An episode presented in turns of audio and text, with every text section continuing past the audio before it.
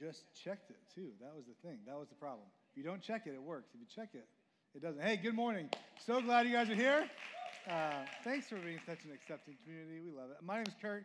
Uh, I'm the lead pastor around here, and it's great to see you all again. We missed you last week. Uh, we took a little family vacay, so it was fun for us, but uh, it's great to be back home with you. So thanks for joining us. We are wrapping up our series that we've been in in July called Irresistible, like Michael has said, looking at the irresistible life that not only did Jesus model, but he invited us to follow. And it's been such an exciting, exciting series. And today has been such an exciting day. The nine o'clock was absolutely incredible. Uh, we're believing for no less for today. So thanks for being here.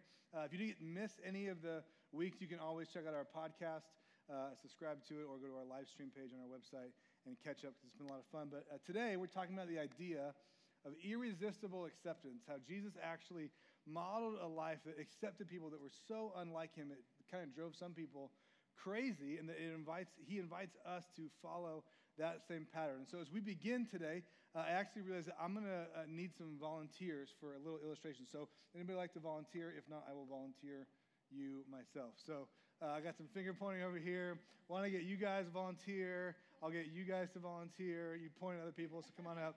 Uh, and uh, one of you guys, I'll let you guys duke it out. I need five volunteers. So two, you two, and one of you. We'll see how this goes. All right, so come on up. Um, now is the time. Come on up. I know it's hard. You can't see through the glasses. I need one more. Luke, come on up. Luke, come on up. All right, perfect. Here we go. There we go. All right, give them a round of applause. Perfect, perfect. All right, so I'm gonna I'm gonna have you go with them. Uh, and Tim, you're going to stay with me. Perfect. Here's what we do. So I need you four to form a circle. Very simple. You form a circle. Uh, and, and, Tim, your job is I'm going to give you five seconds to, you guys figure out how you want to do this, uh, get into the middle of that circle. That's going to be your, that's going to be your task. And so they're, they're doing something. Here we go. They're, oh, good. They're forming an alliance. Here we go. All right. So, um, so I'm going to give you five seconds. Super simple. All you got to do is get into that circle. All right. So help me count it down. On your mark, get set, go. Five, four, three. Tim is not trying very hard. One, zero. Okay, great. Uh, maybe I should have chosen Luke to try to get in, but you, you, you, gave it, you gave it a shot. I wouldn't say it's your best shot, you gave it a shot. Uh, you must have been on vacation this week, so we're glad you're back. We're working our way back in. Okay, so here's the deal your, uh, your instructions were very, very clear, right? You were to get into that circle, you didn't make it. Uh, did I ever at any point tell you guys to keep him out of the circle? Oh. Oh. Again, and, and it's not, they're not bad people, right? It's, this is church, right? I should have given you some more, more ground rules. But this is, this is so often, perhaps even unintentionally, eh, unintuitively, that we accidentally do when we create a circle, when we have a community of people, uh, that we can find ourselves wanting to enjoy it and experience it for ourselves, and either on purpose or by accident, leaving other people out of that circle. And again, it's not because they're bad. I'm the bad guy. I, this was a setup, right? Like, so this, is, this is what we're doing. But so often the reason that's true is not because our circles are bad or that what we have on the inside of that circle is wrong. It's usually a very good thing. But far too often our circles are simply facing the wrong direction. All right, so can we give them a big round of applause?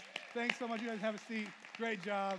Hopefully, I don't cause any fights later. Uh, but here's the deal and what we're looking at today is this idea of how do we create better, more transformative circles in our lives. Ones that not only transform us, but actually transform the lives of those around us, those that we are in proximity with, those that we know, those that we work with, and even those that we might attend church with. And so that's why we did that, because we want to find better circles. Because that little, you know, you know, demonstration, that happens in our life, right? We all have moments in our life. And it's funny here, we, you know, I didn't give all the rules, but, but when it happens on the schoolyard lunch table or on the playground as a kid, it, it happens in your office, it happens in your neighborhood, uh, and, and it can be in small, subtle ways, or it can be very overt ways. And it's seasons in our history as a, as a community, as a nation, even here in San Diego, in, in church life, there have been many, many times where we have bumped into barriers and categories that we create that create sides that put some people on the inside and some people on the outside. And you've probably experienced both, as have I. And yet, what's so important that we're going to look at today is whenever, whatever circle it might be, that you find yourself on the inside of a circle, oftentimes you don't realize, you don't even realize that you're on the inside and that there are people on the outside trying to get in. Sometimes we don't even realize it.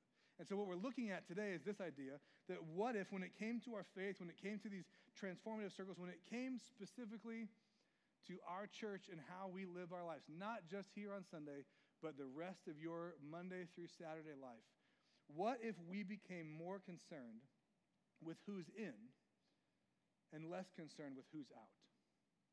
What, what if you and me, individually and collectively, became the types of people, because we are following Jesus, that we are more concerned with who's in and less concerned with who's out? What if we were able to shift our focus to become more like God, a God who is focused on making a way to get you and me and every person into his circle of transforming love and grace? He is so committed to that that he actually gave his son to die on the cross for our sins, that God actually not only wants to be with you, but he's actually for you, that he invites you and me, for those of us that call ourselves followers of Jesus, he actually invites you to not only believe that and receive that for yourself, but to follow the example of Jesus and extend that irresistible acceptance to other people in your world, at your workplace, in your home, even and, and especially here in our community at church. And I, I know for some of us that has that feels like a foreign thought because perhaps you, like me, grew up under the rule of religion. And, and the tone and the context and the phraseology of religion is very, very different when it comes to the idea of acceptance than the phraseology of Jesus. And we're going to look at that today in Acts chapter 10. And so uh, we, we realize this because we look around our world and there's this sense in which we all need each other. Like there, there's something that is hardwired, I believe it's designed by God in your life that you actually need other people. You've had these moments where you, you feel misunderstood or you feel alone or you feel isolated. In fact, there's been many studies, one I read this week from the University of San Diego, uh, that there is such an epidemic in our culture right now, people experiencing isolation and loneliness, that it's actually beginning to have uh, effects on our culture in terms of like mortality rate. That it says that if you live a life, you, are around people, but you feel isolated, you feel alone. If you live a life for too long where you have that sense of loneliness, it actually can increase your mortality rate by 26%. 26%. To give you an equivalent, that's the same increase in mortality as smoking 15 cigarettes a day, every day for 25 years. And so the, the message is clear. If you're going to smoke, don't smoke alone. That's, that's the important message from, no, just kidding. Um, but, but it's just that, it's that idea, right, that there is something in us that, that wants to be seen, wants to be known, wants to be loved, wants to be understood. And when this doesn't happen, it's leading to record high suicide rates in our culture, record high prescription for anxiety and depression, people leaving their families, the closest nuclear tr- tribe that they're supposed to identify and connect with, leaving them saying, I just, I just don't fit anywhere. And perhaps for you this morning, either you or someone you know is living with that kind of feeling. Maybe you came here in a desperate hope that you would find a sense of connection. It's like, I don't know where else to go. It's not working for me at my job, my neighborhood, my family sucks. Maybe I'll try church. And, and, and maybe you hoped against hope that this would be a place that would see you, that would know you, that would be with and for you in spite of whatever dysfunction or pain or doubt or struggle you bring in to this room with you this morning. And I have good news for you that you actually picked a great place because we desire to be a community that follows after Jesus. The, the God of the universe that says, I actually see you, I'm with you, and I came for you. And if we are followers of Jesus, if you have placed your faith in him and said, I'm going to live my life in the direction of his life and teaching, that the invitation and the expectation for you and for me is that we would become people of radical, irresistible acceptance. And I know that might feel new. And I know that perhaps even some of you are like, that doesn't quite sound like what I'm used to. So I'm going to show it to you in the scriptures because uh, I want you to trust the Bible, not just trust me. So uh, if you have a Bible, turn to Acts chapter 10. If not, there's a blue Bible in the seat back pocket directly in front of you. If you're in the front row, just reach over and grab it. Uh, in this Bible, it's on page 535. And as you're turning there to give you some context, Acts is a book of the Bible that is short for the Acts of the Apostles. And it really tells the story of the like 20 to 30 years after Jesus resurrected from the dead. And so, uh, if you're kind of new to the scriptures, the Gospels, there are four different accounts that tell the story of Jesus. One of them was written by a guy named Luke. Luke also wrote the book of Acts, and it tells this little, you know, short period of time immediately following the resurrection. So, in Acts chapter 10, we're about 10 to 15 years after Jesus rose from the dead. And so there are people that are engaging in the story that we're going to read about. One of them, named Peter, that was actually alive and followed Jesus around. So this isn't like, oh, yeah, I heard from somebody one time or I read in a book somewhere. This isn't religious tradition. This is someone who was actually there. Like Peter had a story to tell because he walked around with Jesus for three years.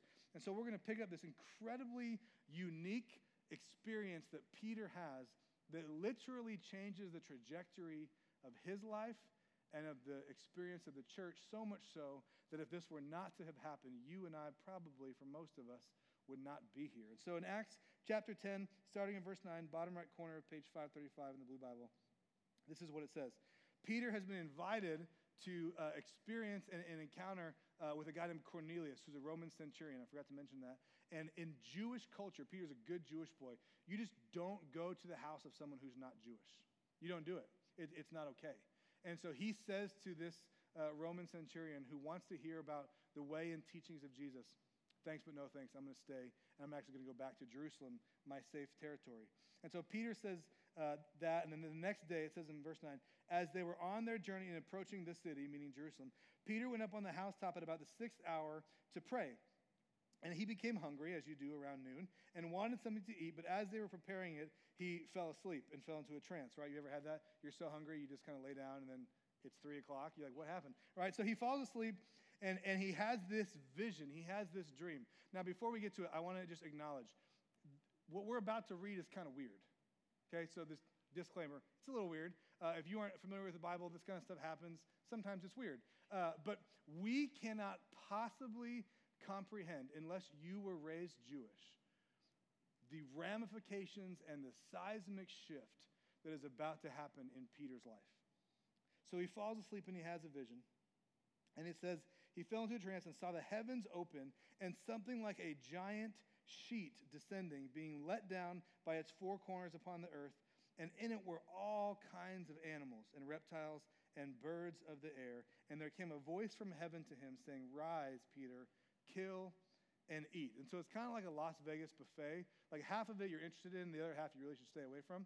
That, that's kind of the situation for Peter. And he's like, What? And he knows who's talking, he knows it's God. And Peter's reaction is the right religious response. Peter says, By no means, Lord, for I have never eaten anything that is common or unclean. He was a good Jewish boy. He knew that there were so many dietary restrictions that you had to live with if you were raised Jewish. And one of them was that you don't mix, you know, different kinds of meat, you don't eat shellfish, you don't eat pork, all of these things that he was raised to, uh, to believe and to participate in. He says, I've never, ever eaten anything unclean. So if you've ever had bacon wrapped shrimp, uh, you're grateful that you were not raised Jewish because they're delicious. Uh, and so, um, but they would be forbidden, right? And the voice came to him again a second time and says this this is so powerful. What God has made clean, do not call common. What God has made clean, do not call common. And then this happened three times to try to get through Peter's dense head. That's my commentary. Uh, and it still didn't work. And so the, the sheet, the thing was taken up to heaven. So Peter was inwardly perplexed as to what this vision he had seen might mean. He's thinking, what the heck was that? Am I just really hungry? Is this like a, like a grumbly situation that's going to my brain? Uh, you know, you've had those moments where you have a dream and you're like, I'm not going to tell anybody about that. They're going to think I'm crazy, right? And, and he doesn't for a while, but then check out what happens. He's wondering what this vision might mean. And behold, the men who were sent by Cornelius, having made inquiry for Simon's house, stood at the gate. They can't even come inside the city to where the house is. And they called to ask whether Simon, who was called Peter, was lodging there. And while Peter was pondering the vision, the Holy Spirit said to him, Behold, three men are looking for you. Rise and go down and accompany them without hesitation, for I have sent them. And so Peter is in this moment where he's thinking, what the heck is going on with food and, and reptiles? Am I supposed to eat alligator? What's happening? You know, and he's thinking about what does this mean? And then all of a sudden, the people that he had rejected come looking for him. And the God of the universe says, This isn't about food, this is about how you see the world. That the lesson here is not about keeping the dietary restriction and keeping yourself clean. The, the, the, message that I'm trying to communicate to you, Peter, the shift I'm trying to create in your life, the important understanding that even though you walked with Jesus for three years physically on the planet, that you still missed is that this is actually about people. This is actually about how you see others. This is actually about the dignity and the acceptance that you extend to those that are not exactly like you. And I know I'm the God that wrote it. I know this flips inside out the entire religious system that you were born with, that you grew up with, that you've come to work towards and try to be so good at. But this is actually what I meant all along. I don't know about you if you've ever had a moment like that where something that you knew that you knew gets all screwed up, gets all challenged and inverted, even. I remember for myself in college when I was actually reading this in my own interpretation, not through someone else teaching it to me for the very first time. You see, I was raised in a church that, that taught just like that early, you know, first part of the church where that we, we get it so messed up so easily, that there were insiders and there were outsiders. That there were those of us that got it right and there were those of us that got it wrong. And even though they kind of said the same words, they, they really were actually not correct, and so they were different than us, and so they should be kept away from us, and we shouldn't spend time with them. That's, that's the culture I was raised in. And I remember sitting at my desk in my dorm room freshman year at UC Santa Barbara, reading the Bible for myself, and I get to Acts chapter 10, and I'm like, what? Like, wait, hold on. Really? And it's that same kind of feeling I bet Peter had, where everything that he thought he knew, if you were to ask him that he knew he knew, was challenged and flipped inside out and upside down. Because it wasn't like Peter had been this arrogant person that made it up. He was taught from a young boy, from what we call the Old Testament, that God loved Jewish people only, or at least more. And so he thought, hey, Jesus comes along. Jesus was Jewish. We, we're doing this thing still. We kind of add on Jesus to Judaism. And all of a sudden, he has this vision. And what comes after that, you may have never heard this verse before, we look at how Peter experienced the fact that his religious system was turned inside out and upside down. I wonder what his reaction would be. This next verse in Acts chapter 10, verse 34 and 35, jump down there if you want. Uh, explains the reason that you and I are even here, most of us. I'm going to read it to you in a different translation because I want it to feel like it's new, because for many of us this is. It says in Acts chapter 10 Peter nearly exploded with this good news. I remember that feeling sitting at my desk going, This actually changes everything. It's God's own truth. Nothing could be plainer. God plays no favorites, which is a challenging phrase to say when you were raised your whole life to believe you were God's favorite. And now God plays no favorites. It makes no difference who you are or where you're from. If you want God and are ready to do as He says, the door is open to you.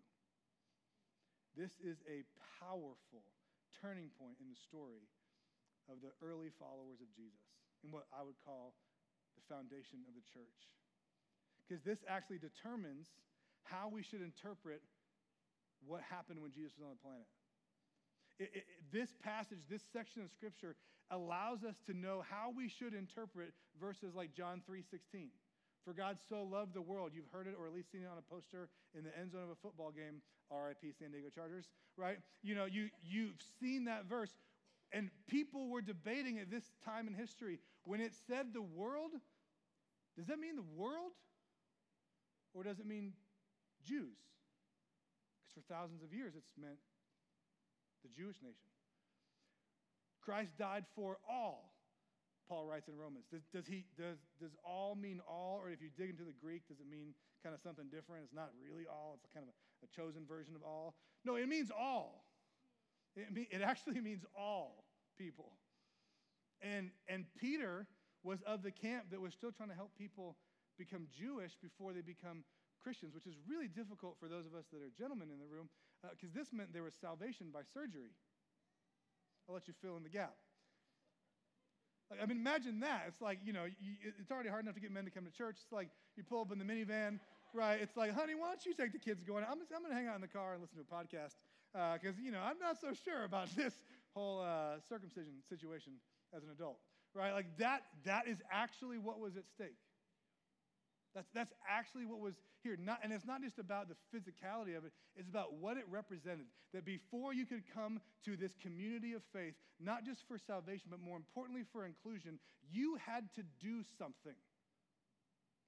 You, me, had to do something to get good enough to get in. And, and when that gets radically shifted for Peter through this vision, he reacts with good news. He rejoices you ever wonder why that is? You ever wonder why he would respond with good news? Because, again, I grew up in a church where I was trying really hard to be good. And, and, maybe you have this experience in your neighborhood, or you see how your, your friends or, or, or other coworkers do marriage, and you're like, just, man, it'd be easier just to not care like they seem to not care, or how they raise their kids is like, let their kids just do whatever. Like all this, these rules and, and regulations of trying to follow Jesus and, and loving your neighbor as you love yourself, I really just kind of want to blow off at my neighbor and just like really let him know how I feel, because that would feel really good. You know, all of these things that Jesus, it wouldn't it be easier to just do it the other way? And if we're honest, sometimes when I feel that way, it's because I'm jealous. And so Peter's in that same boat where he's like, I've been doing this the right way for so long. This has been difficult, and now they get in without a pass, and yet he doesn't respond with jealousy. He responds with joy, and it is because he walked with Jesus. I firmly believe that is the reason that he responds to this whole shift with excitement and not resistance, is because he remembers what Jesus was like for him. See, Peter was kind of one of these guys that kind of lived with the mantra of ready, fire, aim.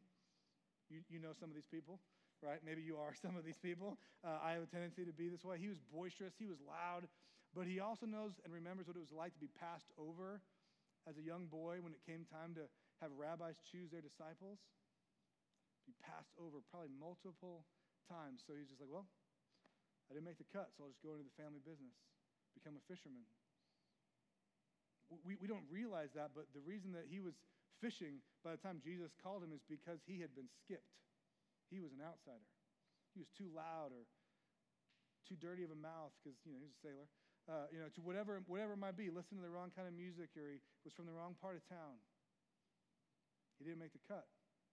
And he's fishing one day and he hears a guy yelling from the shore, Hey, Peter, just come follow me.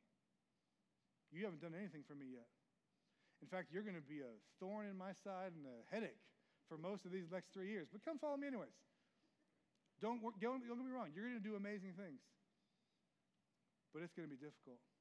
There's actually going to be a time when, when you're going to say, I want to walk on water, and you're going to come out to me. Then you're going to sink. And I'm going to have to rescue you. But I, but I will. You know, there's going to be a time, Peter, when, when you say, This is who people say you are, but I know who you are. You're the Son of the living God. You're the one we've been waiting for. You're the answer to our prayer. And I'm going to say, you know what, Peter, you're right. And on that statement and on you personally, I'm going to build my church. And then he goes, yeah, let's do it. Here's how we should do it. And then Jesus is going to say, nope, you're wrong. Get behind me, Satan. Like 20 seconds later. Like that was Peter's story. And I bet you in this moment, he remembers when he was so excited to stand up and be like, you know what, Jesus, even if all of them, the other apostles, the other 11 people, and all of the followers, 172 people that were traveling around with Jesus, even if all of them leave and deny you, I will not deny you. I'm not going to do it. They're going to quit. I got your back, boss. And Jesus is going to be like, actually, before the night's over, you're going to deny me three times. Twice to children. You're going to be so afraid. You're going to leave me in my darkest hour and because you didn't stand up for me, I'm going to be arrested and murdered, and you're going to have to watch, knowing that you could have done something. And so that's what happens. And Peter goes back to fishing. Well, I must have calculated that wrong. And again, similar to the very beginning of his engagement with Jesus, he's coming back from a night of fishing where he hasn't caught anything. And there's a guy standing on the shore, and he says, Peter, I made you breakfast. Gets closer and he realizes that it's Jesus, risen from the dead. Jesus looks at Peter in the eye and says, You still love me? In that moment, I can't imagine like shame and guilt he must have felt. It's like, I don't even know if my words mean anything, Jesus, but sure. Come back, feed my sheep. Peter, you still love me? Yes. Fulfill your destiny that I put in you. Be the person I told you you are. Lead. Take care of the people. Peter, you still love me. Third time. Gosh, Jesus, this is really painful. Thanks so much for asking me three times. I know why you're doing it because I denied you three times, but this is cool. Thanks. Do you love me? Lord, you know I do. You know I do because you did something for me that I couldn't do for myself long before I even did anything good or bad for you. And clearly, my gifts to you don't really help you all that much. And so, your grace and your work and your miracle power and your restoration movement on this planet is really going to happen pretty much in spite of me. But yeah, Lord, I love you. I love you. Good. Step into your rightful place. Be who you have been created to be, who I know that you are. And Peter experiences what it's like to be accepted by Jesus long before he really accepted Jesus. And so the reason he responds with joy when he realizes that this message is now for everybody is because he knows Jesus. That's what made Jesus irresistible to Peter, and that's what makes Jesus still irresistible, I believe, to this day, is that Jesus was irresistible because he accepted people before they accepted him. Jesus is irresistible because he accepted people before they accepted him. Jesus accepts you before you accept him.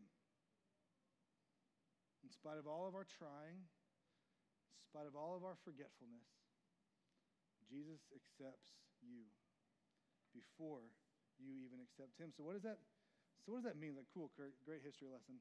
Uh, what does that mean for us today? Like, how does this actually show up in our life Monday through Saturday, and even here on Sundays at church? I actually think if we were to grab this, if we were to realize the seismic shift that Acts chapter 10 and following has in our life and in the story of the church, nothing would be the same.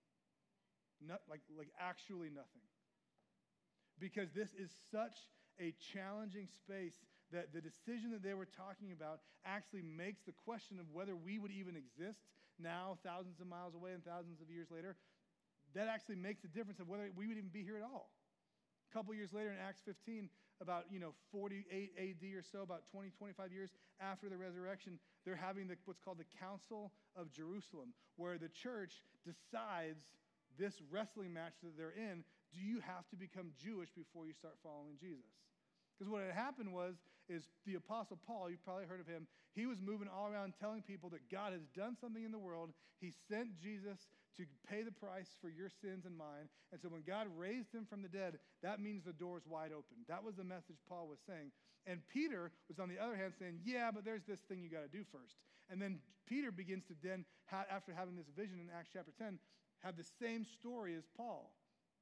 And so there's this area down south of Jerusalem called Antioch where thousands and thousands of people who are non Jewish are beginning to follow Jesus. And word is getting out. And they're like, wait, wait, wait, but are they but are they doing the Jewish law thing too? Or are they just kind of being crazy, you know, fringe Christians? Or they're almost there. They're close, right? And they have this thing. And so they send missionaries from Jerusalem down to Antioch to see what's happening. And in Acts chapter 15, we get a window of what's happened at the Council of Jerusalem.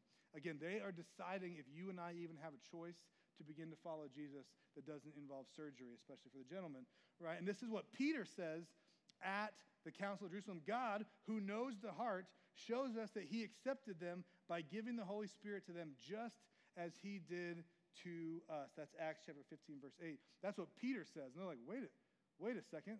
Peter, you've changed your tune. He goes, Yeah, let me tell you about this vision I had. Let me tell you about this weird dream where this, you know, cloud sheet comes down and there's all kinds of stuff in it, and God says, Go for it. And nobody would believe a crazy dream like that would have any implications unless you were Peter. Unless you had walked with Jesus for three years and he had said, You're the one I'm going to use to plant and build my church. And so he, he shares this. And then James, the brother of Jesus, who's the leader of the Jerusalem church, which don't miss this. What would your brother have to do to convince you that he was the Son of God? I mean, I'm, I'm the oldest in my family, right? And I've been trying for as long as I can remember to get my brother and sister to listen to me and do what I say. That's normal. But then to say, like, not only am I your, like, bossy older brother, I'm actually the Lord of the universe. That's a little bit of a stretch, right? And so James did not believe that Jesus was the Son of God until after he rose from the dead. Because that's probably what it would take for your brother to convince you that he was actually the Son of God. And so James becomes the leader of the Jerusalem church. And so they're having this council. And in Acts 15, verse 9, it's up on the screen. James begins to wrap up the meeting and he says, It is my judgment, therefore. And everybody quiets down. James, the brother of Jesus. We're going to listen to him. He, was, he didn't believe, yeah, yeah. Got any questions about Mary? He's got to ask, right? So, so he says, It is my judgment, therefore, because of all the things we've heard, including Peter's testimony of his vision that we should not make it difficult for the Gentiles who are turning to God.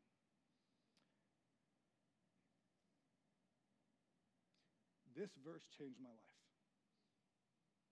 It's, the, it's been the pivotal passage from 10 years ago that turned the direction of how I do ministry and what I believe God's called the church to become. It's frankly, most likely, knowing a little bit of my story, it's still the reason I'm even a pastor is because of this verse. We should not make it difficult for non Jewish people to turn to God. We should not make it difficult for you to turn to God. We should not put unnecessary restrictions or rules on people. We should not make it difficult. Add to what Jesus has already done. That's James's decision. And the people down in Antioch and friends, we don't really realize this because we have the gift and privilege of the perspective of history. Had he made a different decision, we may not even be here today. It's my question for us, for you. Who in your mind, if we were really honest, who in your mind isn't accepted? In your life? In a community like this? Like for real. Or to push a, a little bit deeper, who do you not personally take up the responsibility to make sure that they feel accepted in a community like this? Like, who, like who's not invited to your table? Like there are people in your life that that you love having over to your house for dinner, or you love going to grab a drink with, or it's easy for you even to invite them to come with you to church. But then there are other people that you really hope they don't want to hang out after work. You know what I'm talking about? Nervous energy. No, that never happens in my job, right? Like, it's true. We all have it. We create limitations and categories that define people to say they're in and they're out with me or even with God. So it's worthy of a question. Who, who do you resist personally making sure feels accepted? People that aren't in your socioeconomic bracket? People that aren't in your same relational status of, of married or single or with kids? People that have a different skin color than you? People that vote differently than you? People that have a different church background or flavor than you? What about people that don't seem to care about God? They're, really, they're not really interested in the God you care about. What about the people that you've decided their choices are worse than your choices, and so they have more catching up to do than you do? See, I think the reason that Peter rejoiced when he realized that this was open to all people is because he knows how much it took for God to change his life. Because for some of us, I mean, if this is you, I'm not coming down on you, this is me too. For some of us that have been doing the Jesus thing the longest, we're actually the hardest to get through to. Three times the voice from heaven came to Peter and he still missed it. It's been at least 303 times that God's tried to get through my thick skull on different things and I'm still missing it. Sometimes those of us that have been around it the longest, we, we get categories built up in our head that, that we can define different people as hero or villain, as right or wrong, as in or out, as good or poor, who's against us and who's for us. And yet, the story of Acts, specifically in chapter 10, what it's trying to show us, what I believe Jesus, to many of us, is trying to say today is that if your theology separates you from other sinners like you, then you have some more work to do. Because oftentimes, if I think my theology separates me from other people or makes me better than them, I can have a sense of moral superiority creep in, and I think they have work to do. y'all got to clean up your act. Y'all got to like fix that before you can come on in. Y'all got to like decide to do something different before we can actually have this conversation.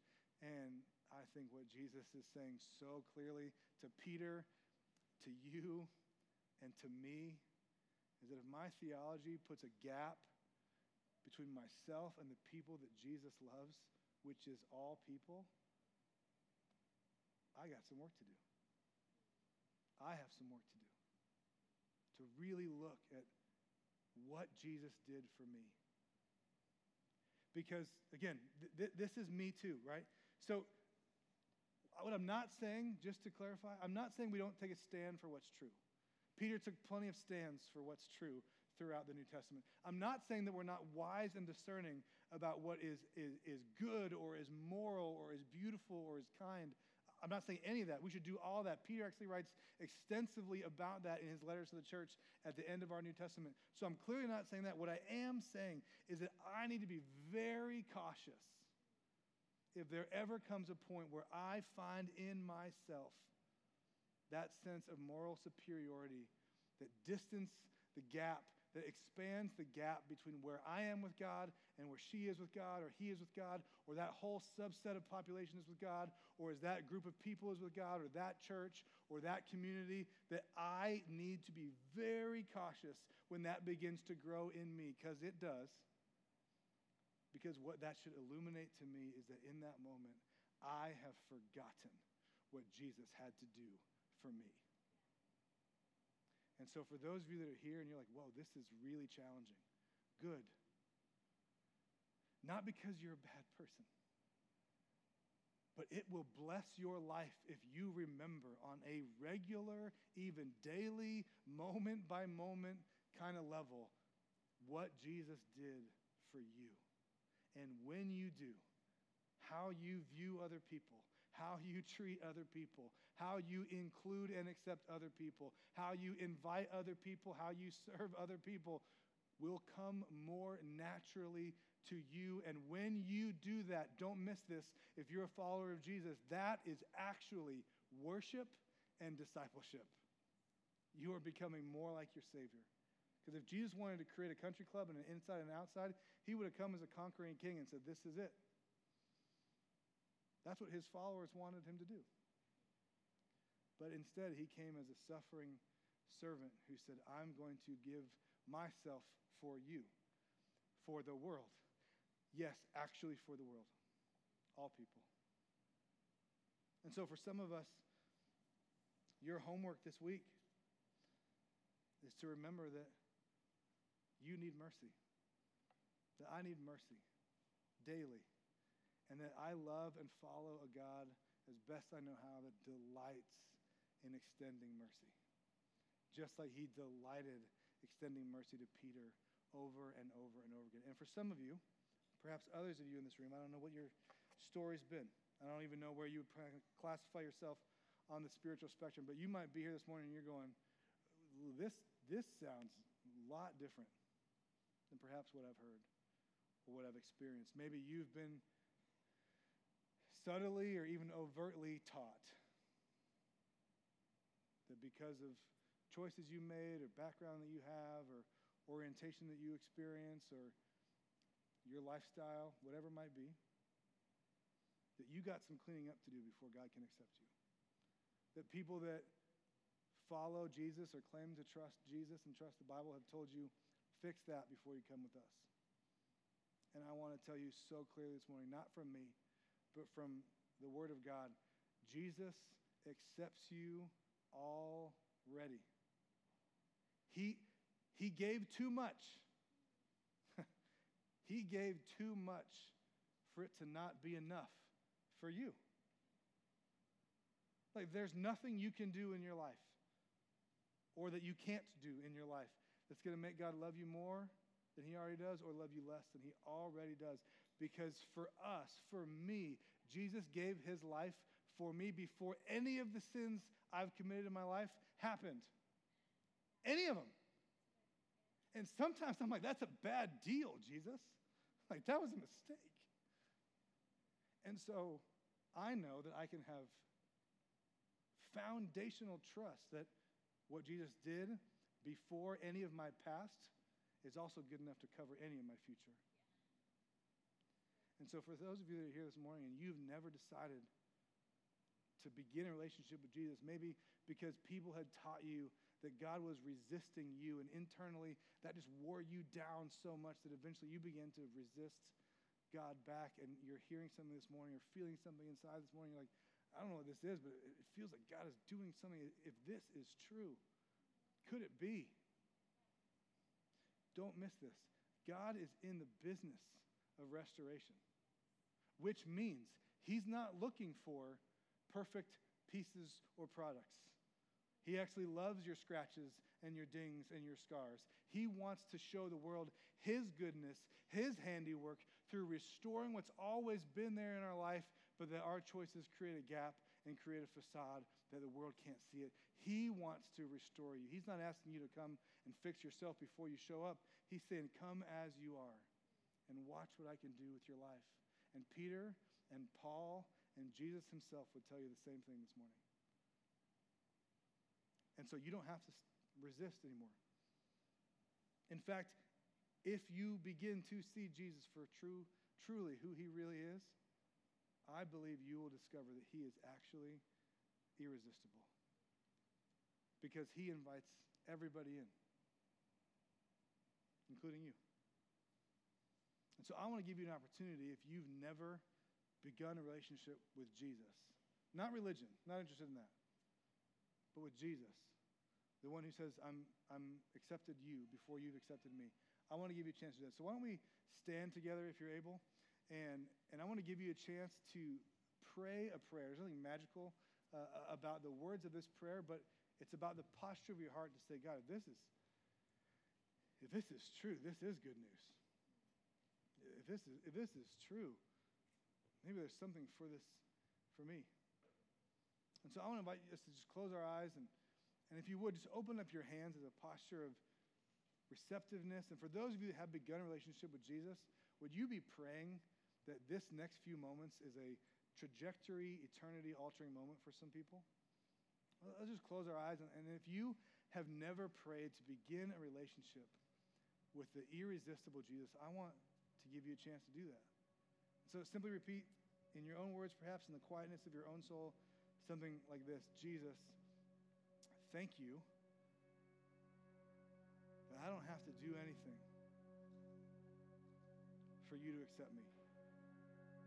In fact, the best news of all is that even before I did anything to separate us, you did everything it took to bring us back together. And so thank you. I admit that I've made choices that have created a gap, that have missed your best for my life because I was never able to really do that, anyways.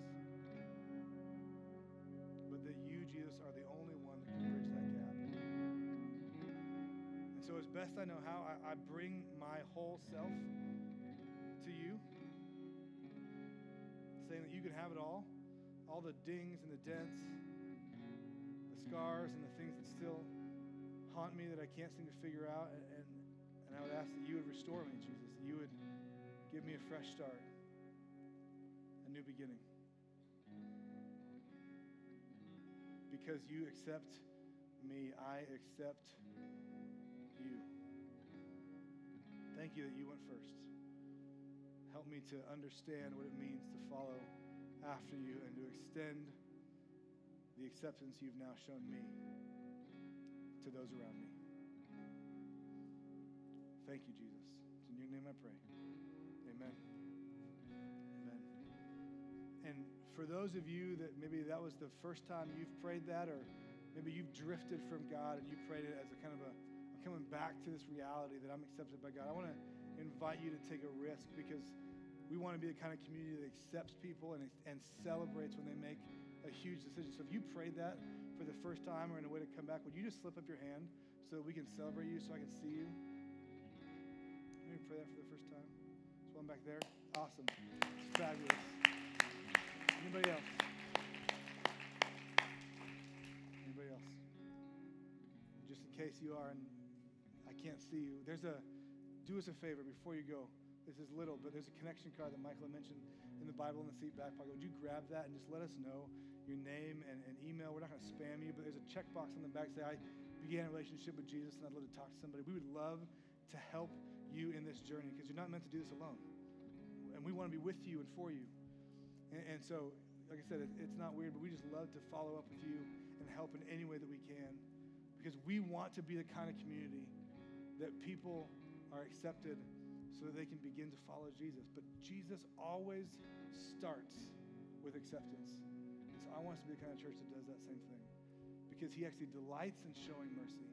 And I need it, and so do you. And so we're going to do something that we do every time we come together as we continue in our worship gathering. We're going to sing, and we're going to have a prayer team in the back. If you need someone to have someone speak the name of Jesus in an area of your life, or maybe you need hope, or just need someone to see you, or Maybe God's done something powerful and awesome in your story this week, and you want to just give Him praise because you know you didn't do it yourself.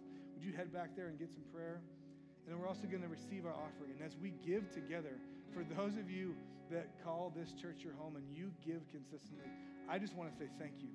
Like, truly, from the bottom of my heart, thank you because the person that raised their hand, and maybe some others that didn't have the courage to do that today, there are people in their life that have been praying perhaps for years, and they would have given anything for this moment to happen and the four people that started to follow Jesus at the 9 a.m. gathering, I know some of their stories, and they have people in their life that wish they could give more and more and more to make that possible. So when you invest in what God is doing here, it is literally for that purpose to see lives transformed, to create a space where restoration is possible. And I just want you to look around because it's July. And when I grew up, we didn't go to church in July. Was, we had other better things to do. And there are better things that you could be doing.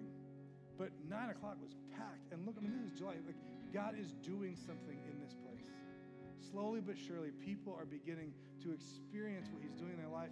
And many of you have experienced that. And this week, over a 100 children are going to be all over this building. It's going to be an impossible workplace environment, uh, but it's going to be wonderful. It's going to be wonderful because eternity is going to shift and it's because of your generosity. So as we give, you know there's four ways you can do that. There's buckets coming down your aisle now with our volunteers. You can text the number on the screen behind me. There's a kiosk in the back. You can give securely that way, or you can set up online giving. That just reoccurringly happens in your life. But for those of you that are investing in this mission, thank you. Truly, I cannot say thank you enough. And so let's celebrate, give with joy. Let's sing out together that we have a God who delights in showing mercy for you and for me. And that should change how we engage with Him. You are not grateful for what God has done in your life, take a few moments. Think about what He's brought you through. Think about what He's saved you from. Think about the fact that you don't have to figure it out on your own. And if that doesn't rise up some volume in your song and joy in your soul, maybe check your pulse because the God of the universe says, I see you, I'm with you, I'm for you, I delight in you, gave myself for you. So let's offer up our very best to God together.